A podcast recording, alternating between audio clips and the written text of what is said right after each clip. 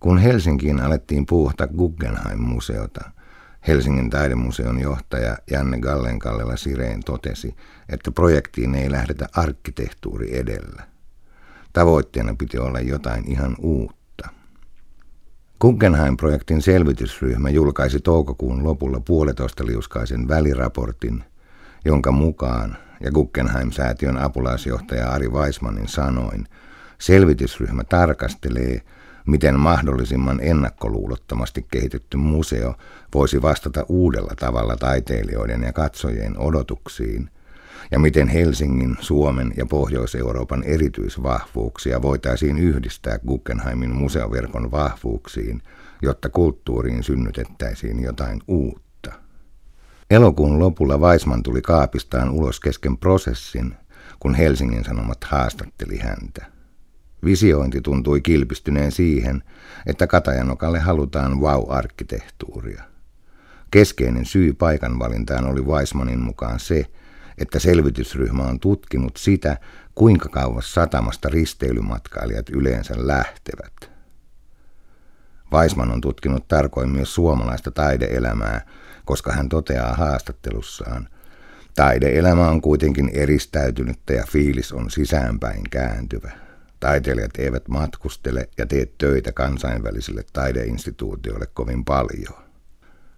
Tapaan työkseni vuosittain lukuisia suomalaistaiteilijoita, joiden työskentelyyn saan paneutua tavalla tai toisella, usein heitä haastatellen.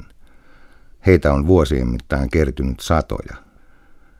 Empiirisiin havaintoihin nojaten voin kertoa, ja kerrankin siis ihan objektiivisena ja myös todennettavana tosiasiana, että Weismanin kommentit ovat roskaa ja että Weisman ei tiedä suomalaisesta taideelämästä yhtään mitään.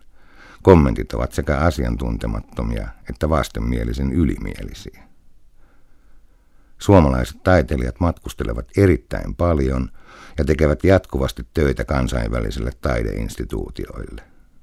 Tosin moni näistä instituutioista saattaa olla Weismanille tuntematon, koska se kiinnostavin kansainvälinen ja uusia uria aukova taide tapahtuu useimmiten paikoissa ja yhteyksissä, joista nämä jähmettyneet instituutiot eivät ole välttämättä koskaan edes kuulleetkaan. Usein myös ilman seiniä kansan keskuudessa, missä taiteen ehkä pitäisikin enemmän tapahtua. Guggenheim-hanke on siis selvästi pettänyt vaalilupauksensa. Nyt ollaan jo menossa arkkitehtuuri edellä ja keskeisiksi kävijöiksi mittaillaan risteilymatkailijoiden laumoja, jotka niin sanotusti suorittavat museokäynnin. Museon toiminnallisista visioista Weisman tarkentaa. Helsinkiin visioimme tulevaisuuden museota, joka on joustavampi ja kokeellisempi. Haluamme taiteiden välisyyttä, performanssia, kaksi- ja kolmiulotteisuutta. Suomessa on lukuisia taidemuseoita, jotka Weismanin ajatusten mukaan ovat tietämättään jo vuosia olleet tulevaisuuden museoita. Kaikki taidemuseot toteuttavat tällaisia ajatuksia. Esimerkiksi ei tarvitse valita edes nykytaiteen museo Kiasmaa. Vaikkapa Porin taidemuseo riittää. Siellä on vuosikausia tehty kaikkea tätä ja paljon enemmänkin. Myöskin kansainvälisiä huipputaiteilijoita jatkuvasti esitellen. Ja mitä tulee Weismanin joutavaan sanahelinään, voisin tietenkin vähän avittaa kansankielisellä käännöksellä. Kaksiulotteisuus tarkoittaa litteitä kappaleita, kuten maalauksia ja valokuvia. Kolmiulotteisuus puolestaan sellaisia kappaleita, joita voi usein kierrellä, kuten veistokset ja installaatiot, tai joihin voi mennä sisään kokemaan erilaisia vinkeitä asioita. Sellaisia me siis vihdoin pääsemme ihailemaan ihan uudenlaisessa taidemuseossa. Olemme maksaneet kaksi miljoonaa euroa selvitystyöstä, josta toistaiseksi tihkuneet yksityiskohdat ovat sisältäneet pelkkiä latteuksia ja vinoutunutta informaatiota ja antaneet näin siis selkeitä viitteitä asiantuntemattomuudesta. Toki ymmärrän, että varsinainen loppuraportti antaa pohjan oikealle keskustelulle, mutta pelkään pahoin, että silloin alkaa olla jo myöhäistä.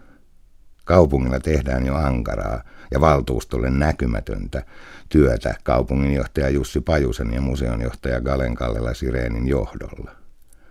Pajunen ehti jo ilmoittamaan haastattelussa, että museo on Helsingissä vuonna 2018. Ja onpahan Helsingin Sanomatkin jo kahteen kertaan antanut pääkirjoituksessaan ymmärtää, että tämä museo on saatava Suomeen ja että sen vastustaminen on suorastaan epäisänmaallista tai vähintäänkin epäälyllistä. Eihän tässä ole mitään uutta. Näin sitä on aina toimittu. Kabineteissa tehdään diilejä, herroja totellaan. Onneksi suurin osa taiteesta ei ole tottunut kumartamaan herroja. Siksi Guggenheim-museolla olisikin toteutuessaan suuri vaikutus suomalaiseen taideelämään. Taiteen tulisi nimittäin silloin näyttää, miten se on jo jossain ihan muualla.